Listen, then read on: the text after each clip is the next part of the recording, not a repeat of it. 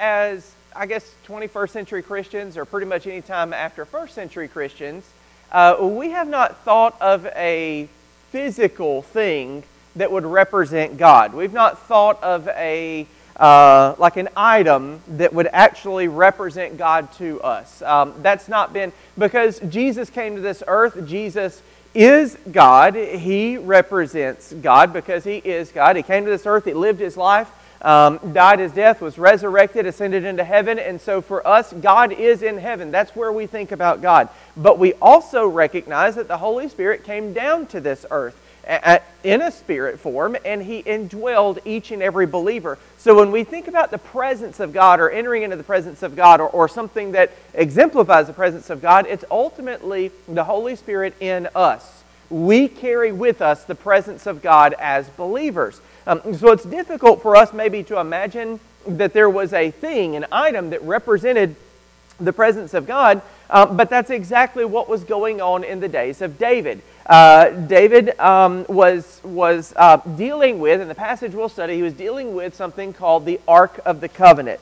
Um, now, the, the Ark of the Covenant was a, um, it was like a, a chest that God had commanded the people of Israel to build. Inside that chest, there were several items. There were the, the stone tablets, which were the, the law of God, but there was also the covenant of God that was in there. There was manna. Uh, there was there were the, the staff of Aaron that, that had flowered. There were several things that were in the Ark of the Covenant. Those were representations of God's faithfulness, of God's provision, of God's commitment to the people of Israel and their commitment to Him. On the outside of the Ark of the Covenant, it was this beautiful, um, I, I guess, piece of furniture, but but it, it, it represented the throne of God on this earth. And so the top of it, they called it the Mercy Seat. And so there would there would have been something that would have looked like a seat, but kind of opposed to each other. There would have been cherub, uh, so angel uh, images that were above the Ark of the Covenant. It would have been a beautiful piece of craftsmanship, um, made out of acacia wood and laid with gold, and just, it would have been this beautiful thing, but it represented the presence of God. Now, God had been incredibly specific about every detail of the Ark of the Covenant, and had been incredibly specific about the moving of the Ark of the Covenant. So, uh, since the conquest, the Ark had rested in the home of a Levite, or you might say tent, but in, in the dwelling place of a Levite. So, down through the years, it, it always lived or stayed in the house, the dwelling place of a Levite. Um, and that's where it is as David kind of becomes king. Now, we know that the, eventually that the Ark of the Covenant would be brought into the temple, into the Holy of Holies. That temple had not yet been built. In fact, they had just taken the city, Jerusalem, where the temple would eventually be built in the next generation. So today, we will watch as David brings the Ark of the Covenant into the city uh, while he is celebrating the Lord. And so as we watch this, that's an important thing, that we watch how they celebrate God as they go in. Uh, so um, the sermon in a sentence is this: the Lord demands our obedient faith, and in some cases even our shame, if we are to follow Him perfectly. There are several ideas in this passage, but as, as we kind of link them together, what we're going to see is an example of, uh, of, of people worshiping God. Uh, we're also going to see a uh, how God requires obedience, but we're going to see God's holiness. In, in all of this, ultimately what we're going to see is how we as people live before and please a holy God. And so that's what we're going to be looking at. So I'm going to read this passage for you. It's uh, Second Samuel chapter six, verse one through twenty-three. So it's the whole chapter. It says, David again gathered all the chosen men of Israel, thirty thousand. Now, this wouldn't have been every person living in Israel or all the men. It was it was an army, and it was actually one of the first times we see a national army. See, there were twelve tribes in Israel, and so usually it was the men of Judah or the men of uh, this tribe or that tribe. This was the men of Israel, so it was a national army that he had there, thirty thousand of them, which is not a small number, especially not in ancient times. Many battles were just among hundreds, and so this would have been a pretty large army, but they're not going to fight. So it says, David again gathered all the chosen men of Israel, thirty thousand, and David arose and went with all the people who were with him from Baal-Judah to bring up from there the ark of God, which is called by the name of the Lord of hosts, who sits enthroned on the cherubim. And they carried the ark of God on a new cart and brought it out of the house of Abinadab, uh, which was on the hill. And Uzzah and Ahio, uh, the sons of Abinadab, were driving the new cart with the ark of God, and Ahio went before the ark. And David and all the people of Israel were celebrating before the Lord with songs and lyres. That's not people that don't tell the truth. That's like a stringed instrument. Uh, so lyres and harps and tambourines um, and uh, castanets and cymbals. And when they came to the threshing floor of Nikon, uh, Uzzah put out his hand to the ark uh, and took hold of it, for the oxen stumbled. And the anger of the Lord was kindled against Uzzah, and God struck him down there because of his error. And he died there beside the ark of God. And David was angry because the Lord had broken out against Uzzah. And the place there is called Perez-Uzzah to this day. So Perez means to break out, or the breakout. Um, so it is the breakout against Uzzah uh, is, is, is what the name of that place is to this day, it says. Now verse nine, and David was afraid of the Lord Uh, that day, and he said, "How can the ark of the Lord come to me?" So David was not willing to take the ark of the Lord into the city of David, but David took it aside to the house of Obed-Edom the Gittite. And the ark of the Lord remained in the house of Obed-Edom the Gittite three months. And the Lord blessed Obed-Edom and all his household. And it was told King David, "The Lord has blessed the house of Obed-Edom and all that belongs to him because the ark of the Lord." So David went and brought the ark of God from the house of Obed-Edom to the city of David with rejoicing. And when those who bore the ark of the Lord had gone six steps, he sacrificed an ox and a fat, fatted animal. I'll, I'll explain later, but just notice that the first time round the ark was sitting on a cart. This time there are people carrying it. Also, there were people worshiping both times, but in this instance, the, the men carrying the ark take six steps, and then there is a sacrifice. So just notice the difference in the transportation methods uh, from the first attempt and the second attempt. Verse fourteen, and David danced before the Lord with all of his might, and David was wearing a linen ephod. So David and all the house of Israel brought up the ark of the Lord with shouting and with the, with the sound of the horn. As the ark of the Lord came into the city of David, Michal, the daughter of Saul, looked out and saw, uh, or looked out of the window and saw King David leaping and dancing before the Lord, and she despised him in her heart. And they brought the ark of the Lord and set it in its place inside the tent that David had pitched for it. And David offered burnt offerings and peace offerings before the Lord. And when David had finished offering the burnt offerings and the peace offerings, he blessed the people in the name of the Lord of hosts, and distributed among the people, the whole multitude of Israel, both men and women, a cake of bread, a portion of meat, and a cake of raisins to each one. Then all the people departed, each to his house. And David returned to bless the household, or to bless his household. But Michal, the daughter of Saul, came out to meet David and said, "How the king of Israel honored himself today, uncovering himself today before the eyes of his servants, uh, female servants, as one of the vulgar fellows shamelessly uncovers himself."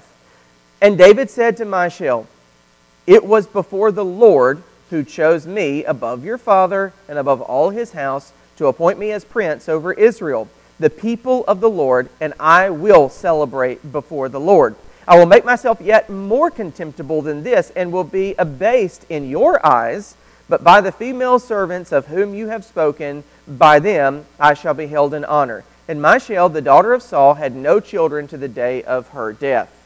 Okay, so as we get into this, the first thing we're going to see is this event that led to the fear of the king. So that's what we'll talk about first, is the fear of the king.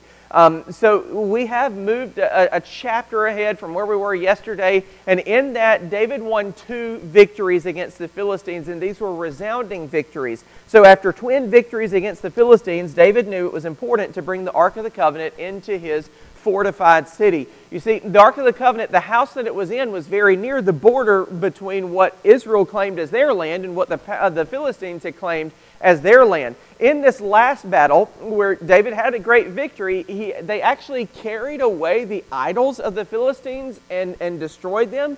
So David knew that there was a chance that the Philistines would strike back against um, Israel, and they may try to take the Ark of the Covenant. They've already done that. It did not go well for them, but they might have tried again. And so that was why David thought that this was an important time to bring the ark into his city. Re- remember, the city that David has, the city of Jerusalem, is on a hill. At this time, the prominent feature is there was a fortress there, and it was supposed to be a very secure fortress. Remember, the Jebusites said that, that David could bring his uh, men against the, the fortress, and he could de- they could defend the walls with the blind and the lame, and David still wouldn't be able to take it. Now, God was with David, so David was able to take it, but what that indicates to us is there were probably walls and battlements, that it was probably a secure and safe place for the, the Ark of the Covenant to be. And so that's why David wanted to bring it there, so that it couldn't be taken uh, by the pagan Philistines. And so he gathers this army, this army of three thousand people. And again, it's a national army. It's from, from all over Israel. And so that lets us know that David is not just leading his tribe or even uh, Benjamin and, and Judah. He is leading all the nations of Israel, or all the tribes of Israel at this point, going forth to do a, this is a national job. The moving of the Ark of the Covenant is a national job, so there is a national army that goes with it. Now, here's what's important about this. It's not just the army, but it is all the people of Israel join in during this. And so, from our modern eyes, what you might imagine is a, a parade going from one side of Israel to the other, of all the people celebrating. They're, they're singing, they have music, they're, they're, they're, there's a, it, it might look to us like a festive party, but that's not what it is. This is a moving worship service, and, and that's that's what's going on. Not moving as in, oh, my heart was moved. Moving as in they're going from point A to point B. So they're moving as they're worshiping uh, the Lord and, and bringing about the um, the the ark to the to the to the um, to the city of Jerusalem. Now, the Bible was very specific about how the ark was to be moved. And remember, the people of Israel, they wandered in the wilderness for forty years, and, and they would move when God told them to move. They had the tabernacle, they had the ark, so they had, that was like well documented how you move the ark. And so Levites were supposed to be the ones that would carry or bear the ark and, and move it from place to place. That was, God had prescribed every step of the way how they were supposed to do that. So when we read here in, in chapter six, and we, we read um, in, in verse three where it says, and they carried the ark of God on a new cart, the good is they made a new cart. They dedicated it for this purpose, and it, it had not been used for anything else. It belonged only to the purpose of carrying the ark. That's the good. The bad news is that's not how you do it. Uh, the, the bad news is it was supposed to be Levites carrying it along, not the ark resting on a cart. It's a good idea. It's just not God's way. So th- it's important, I think, for us to recognize at this particular time that David was doing a good thing. Um, he was doing what God would lead him to do, and he was not stepping out of God's will by what he did. It was how he did it. God had a very um, specific way that it was supposed to happen. Now, as this parade or progression of people travel, there's a certain point where it goes downhill. Um, it, it says that the oxen stumble. So the oxen that were pulling the cart, that the ark was resting on, they stumble. And so what we have kind of, we, we can see probably soldiers stretching out a long way before, a long way behind. People, celebrants all around, celebrating and singing and worshiping, but there at the head and at the back were sons of the priest. And so Uzzah was there behind the Ark of the Covenant. It was like he was driving the oxen. He was behind the Ark of the Covenant on that cart, and the oxen began to stumble. And so you can imagine, this is tragedy. I mean, this is this would have been a terrible thing for the ark to fall and to break. Um, the mistake that, that Uzzah makes, and, and the mistake that Israel as a whole tend to make, God could protect his ark. God could protect his people. God can protect what is his. God is the defender of what is his. He doesn't need our help to defend what is his. So This is not in my notes. This is totally for free. If you see somebody saying something bad about God, or you see somebody saying something bad about the church or bad about Christians, that's probably not the time to step in and argue. Now, if you can, in a in a very calm and well-thought-out way, defend what you believe and what you know to be true, that's one thing. But God can defend His own. And so if it looks like it's going to be an argument, let God have that argument. Um, we don't need to be the ones fighting and arguing and, and, and, and disagreeing with people, especially in public or uh, social media, which is the same thing. That's for free. That's not in the, my notes. That wasn't. You don't have to write that down, but maybe think about it a little bit. So anyway, um, so as as this is going on, uh, you know, again, the, the, the oxen stumble, Uzzah reaches out. So the ark is not being transported according to the biblical instructions, and Uzzah dies when he reaches out to try and save the ark. Um, God had made it very clear, Uzzah was not a descendant, like a direct descendant of Abraham, or not Abraham, um, Aaron, so he was not allowed to touch the ark. He just wasn't. It just wasn't, that wasn't, he wasn't allowed. And so when he reaches out to touch the ark, that's a capital offense. The Bible had made that abundantly clear. It was no surprise to anybody that he would have died if he reached out to touch the ark. And you stop for a second and you say, wait a minute. This is the representation of the presence of God among the people. It's about to fall. He's afraid that it's going to fall and go rolling down the hill. What a shame, what a disgrace, what, what a terrible thing. And he tries to, to save it. He meant well. And it was probably just a reflex or an instinct anyway. He meant well. Why did he have to die? Because God is holy. God is holy. There are certain things that God said, this is a capital offense. There is no way around it. Do not do this. Uzzah did one of those things. And so he had to die. Now, God did not leave it to the people. Uh, he did not leave it to David, e- even though David was the king at this time. God did not lead it, leave it in the hands of man's justice. God made it clear that he had killed Uzzah because he had touched the ark. He died, he fell, he dropped dead right there by the ark. God can protect the ark. He can protect his things. He can protect what is his. And, and that is made clear in this passage. I think we have to recognize that David was doing a good thing. Uzzah was doing a good thing. The people of Israel were doing a good thing, but they were not doing it God's way. That changes things. When we go about doing the good things that we do, we must do them God's way. David or somebody made a mistake by not having Levites carry the ark. David doesn't address this as a mistake, uh, but Uzzah made a mistake by reaching out and touching the ark, trying to save it from falling. He made a mistake.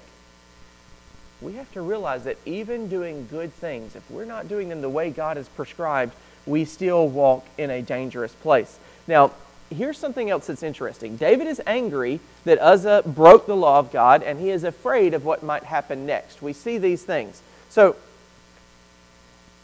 the text doesn't say that David is directly angry at God. That doesn't make sense. I'm angry at this cloud because it rains, right?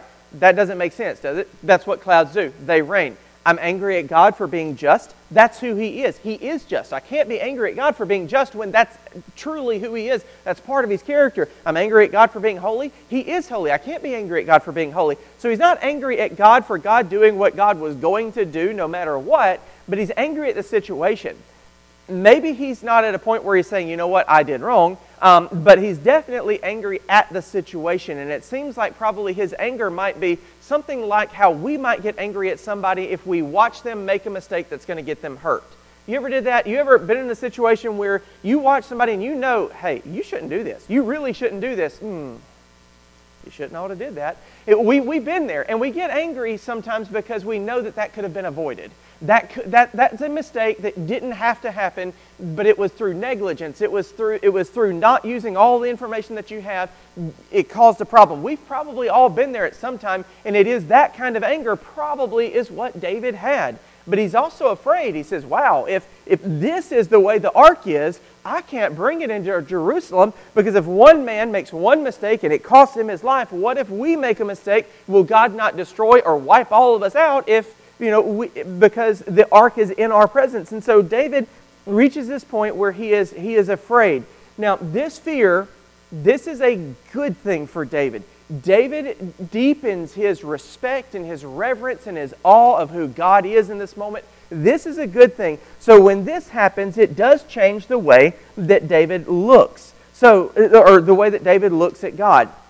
So David's doing this thing. It doesn't go right because he's not doing it God's way, and it deepens his reverence. It deepens his understanding of the holiness of God, and it's going to change the way that he proceeds later when he does eventually bring the ark in. So it is a good thing at the end of it. Now, what we have to realize about this this whole this whole part of it right here is that there are some sins, there are some mistakes, and those mistakes are learned from. We don't clearly see a, a repentance. We don't clearly see that, but what we do see ultimately is that things change and things get better, um, or things are done better, I guess is, is, is the way to say that. So David kind of, at least for a little while, he abandons his plan to bring the ark to Jerusalem. He, he's going to leave it off at the house of another Levite. It's much nearer Jerusalem, but it's still at the house of a Levite. Um, it, it is there. There's a mill or a threshing place there. Archaeology can't tell you exactly where this house was, um, but there was a mill or some kind of threshing place there. Um, that's that's the one thing that we do know about where the ark stayed for that three months. Um, so. We have to, the, the thing that we take away from this part of it, I think, is, is that, that when we serve the Lord, our fear of the Lord should cause us to seek out His instruction, to walk carefully in His path that He's carved for us. There are a multitude of good things we can do that still aren't right because we won't do them the way God has commanded us to. So, let's look at this next part. The next part um, is... Um, I see in it the faith of a king, because because David goes a different route, like a whole different route as we go into this. So the ark does rest for three months in the house of um, Obed-Edom, uh, and he and all of his household is blessed. And so what this means is like he and his wife, he and his children, he and any servants, anybody that had anything to do with his household, they're all blessed. And it's it's it's beyond, the people of Israel were a blessed people. So it's beyond what would be normal normal blessing. So you're see, you're seeing some some abundance of God's favor and blessing being poured out on this family. That's what you're seeing there. So much so that it's notable and people go and tell David about it. So David hears about this, and that's when things begin to change. So when David learns that the resting place of the ark is blessed, he decides that he can bring it into his city. Um, God is holy. If I serve God and I do it wrong, He'll kill me, so I should never serve God. Is that a logical statement? No. That's almost where David was at the end of the first part. God's holy. If I if I bring this ark, but I don't do it right, people are going to die, so I'm not going to bring the ark. That was about where David was, and, and he needed to change. He needed to recognize that God is holy, God is good, and when I serve God correctly, I am blessed, so let me serve God correctly. That's the place where David needed to be. And that's where he gets, as we get deeper into this passage, that's where he becomes. Um, so we have, again, this huge processional. We would have had a lot of people involved in this, more worship, um, um, more singing, more of, of, of the same uh, kind of celebration that we're, we're looking at. Also, we have Levites now bearing or carrying the ark. That's what the Bible said should happen. And so now finally we're doing it the way that God prescribed it. Now, it, was that just luck? Did David just luck up on the right answer? Probably not. Probably he found out. Um, we can we can get the Bible anywhere. You can download an app on your phone. Um, you can buy Bibles. You can order them off Amazon. They'll be here in two days. You can you used to could go to Bible bookstores. Um, but you can get a Bible pretty much any way you want to now. So we have the ability to know what God said about a topic. It wasn't quite like that in David's day. He probably did have to go to an expert. He probably did have to go to someone that was a keeper of the Word of God to get these very explicit details about how you transport the ark.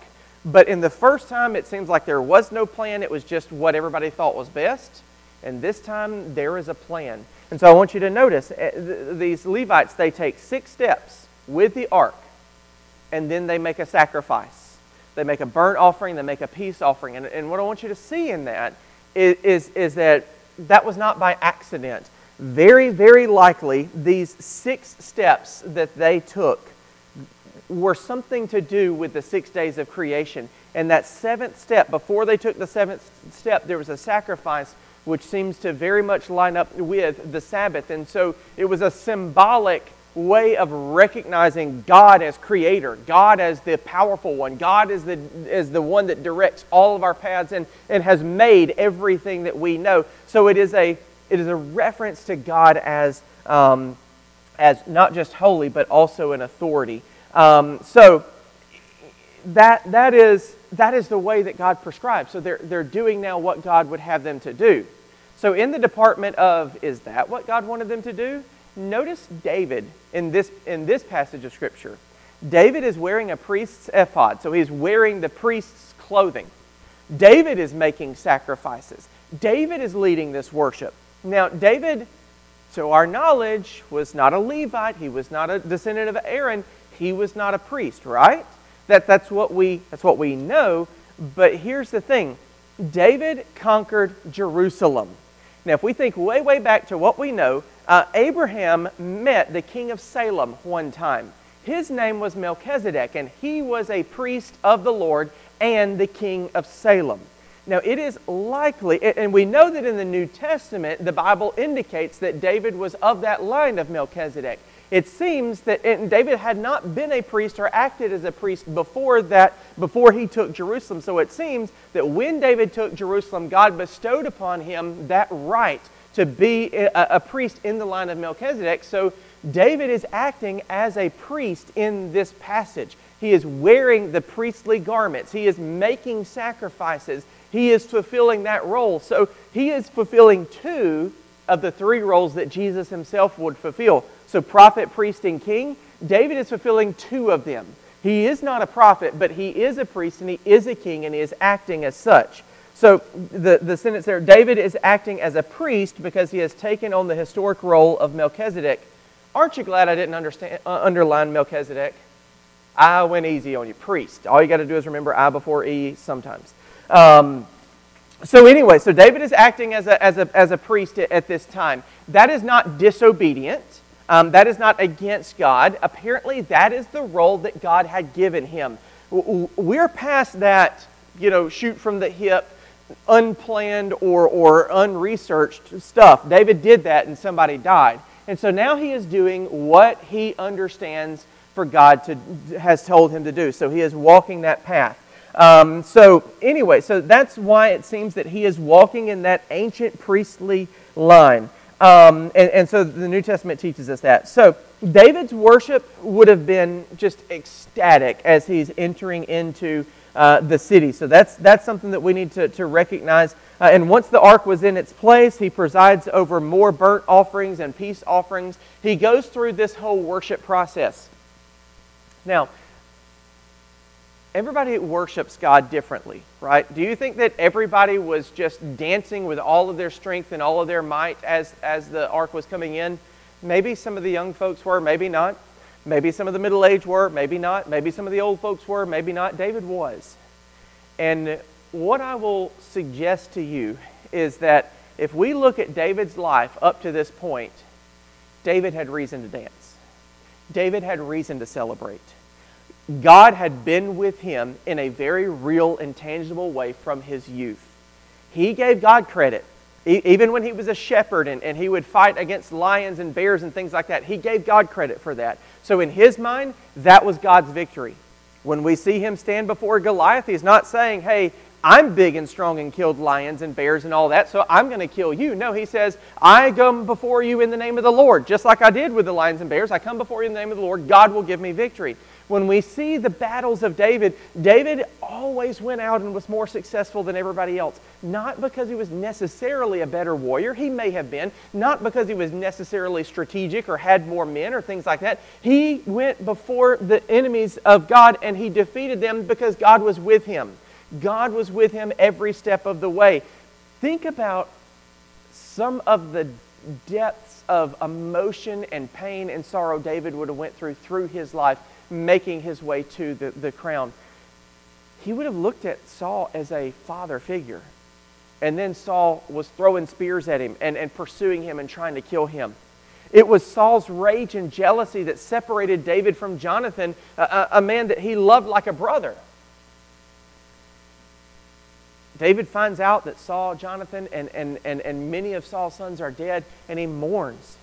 But through all of this, God was with him. God was his strength. God was his provider. God was directing his path every step of the way. He had much, much to worship God for. And so he was worshiping God ecstatically. He was worshiping God, and, and he might have even been or appeared to be out of his mind. You know, there's a passage in the New Testament where Paul says, if, if, if it appears that we are out of our minds for Jesus, it's just because we have a reason to be. That's something that we have to recognize. There are going to be different times and different stages in our lives when our worship is going to look different. There probably better be a time where we are out of our minds for Jesus, that we are worshiping him beyond comprehension. Nobody else, that's a conversation between you and God. Nobody else in the room is going to understand. You are just lifting up your hands and praising him, or you are down on your knees, face down, giving him glory. It's going to be different for everybody, but there needs to be a moment when we are not wrapped up in ourselves, but we are surrendered to God. And so David was there. So that's the kind of worship he had. He saw God as the reason for his place as king. He saw God as the reason for his survival as a person. And so what he does, David leads the people of Israel in appropriate worship because the ark had been brought into the city of Jerusalem. So he is celebrating what God has done, and, and that is that's what's going on. So it's good for us to get excited sometimes about God. It's good for us to raise our voices. It's good for us to sing. It is good for us to, to celebrate God in any way that God leads us to. Um, what we have to understand is that even though David's worship was ecstatic, it was not ignorant. It was, it was not uninformed. It was, it was not irrational. He was celebrating God because of things that he knew to be true. And so that's what we have to recognize. Um, if you don't know anything about God, I don't know why you would worship him. If you don't know anything about God, I don't know why you would raise your voice and celebrate. It is when we know things about God. It is the more we know about God, the longer we walk with him, the deeper our relationship with him is. That's the deep, the depth of our worship. And so it should get more intense as we go, not, not less. So it's our responsibility as as believers to, to look for the path that God has for us. David is on the right path. He is following God the way he's supposed to. Then his worship is deep. Then his worship um, is, is powerful. And so when we, when we are in our lives trying to follow God, if we search, the Bible is clear, he will show us the way. If we are faithful, he is faithful. He will show us. So it is our responsibility to have the faith to trust that God's ways, they are greater, they are higher, they are better than ours. So let's look at his wife. There at the very end, um, Michal. Um, yet David had multiple wives at this point, but Michal was the wife that he had, quote unquote, won after he defeated Goliath. Um, congratulations, you have a woman that, that despises you, that lives with you, and you have to pay that she has food. So anyway, so that's what he got. Um, so during this celebration, uh, it, it seems that many of the women actually participated in the celebration. Sometimes there were things that happened in Israel and women weren't allowed, but this seems to be a case where women were allowed. Not just women of high social status, but even like servants. Everybody seems to have been um, welcome to come to this uh, procession, to come to this worship service.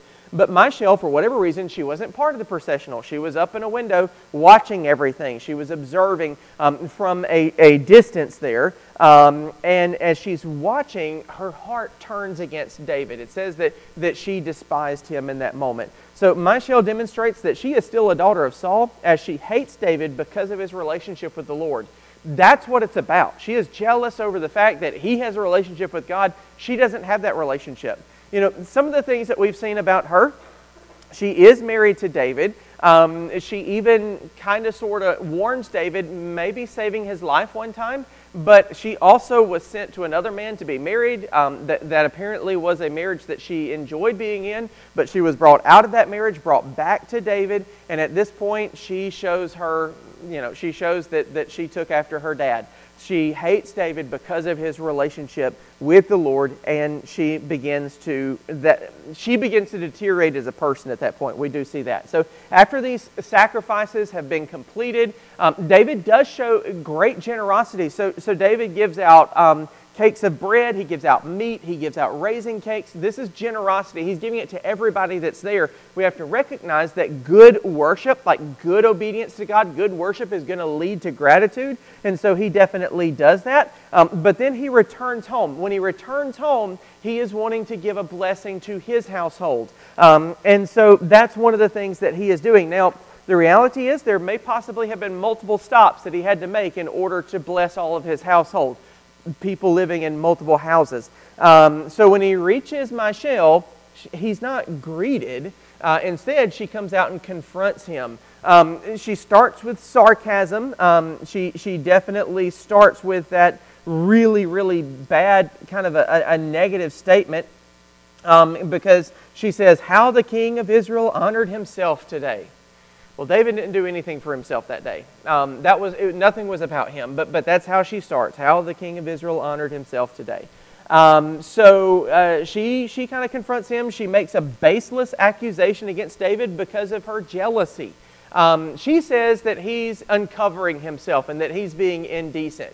Well, the Bible tells us that he was wearing the, the, the robes, that he was wearing the outfit of a priest. He had not uncovered himself. Now, probably what she meant is that he wasn't wearing the royal robes that he was supposed to wear, because the Bible actually gave clear instruction of how a priest was supposed to dress, how a king was supposed to dress. Remember, Saul's robes, Saul's clothing, that was important. That was, that was an identifier of his kingship. And when David cut a piece of it off, if you'll remember in that story, that actually affected uh, Saul's standing. And so if David was not wearing the royal robes, which would have made perfect sense because it was not about him that day, it was about God. Instead, he was wearing the priestly robes. That's probably what she was indicating, was that, that he was not clothed as a king, he was uncovered as a normal person. But she references um, worthless people because she's trying to make this insult really sting and really hurt. So she says that he's no better than the worthless men of the city.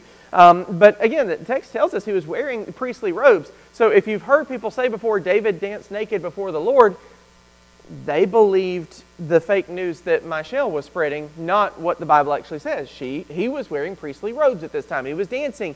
He was very energetically dancing, and, and he probably was not wearing anything royal at that time, but he was fulfilling that role of a priest, and so that's what he was wearing. So um, everything that David was doing was to bring glory to the Lord, um, and he was fine with himself being more contemptible in the eyes of the enemies of the Lord. That was totally fine with him. David is willing to be shamed before all people in order to glorify God. Now, was David acting shamefully? No. David was not doing something sinful or shameful. He was not being disobedient to God. He was not doing anything that would have lessened the glory of the throne of Israel. He was not doing any of those things.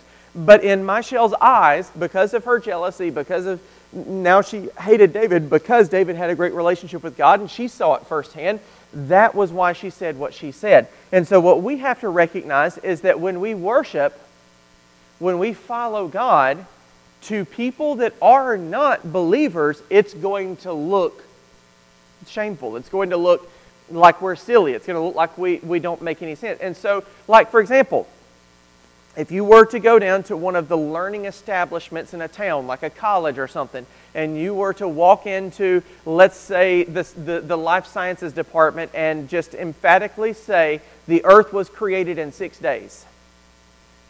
That would be an act of worship, and everybody there would think you were a moron. You would lose credibility among all those people.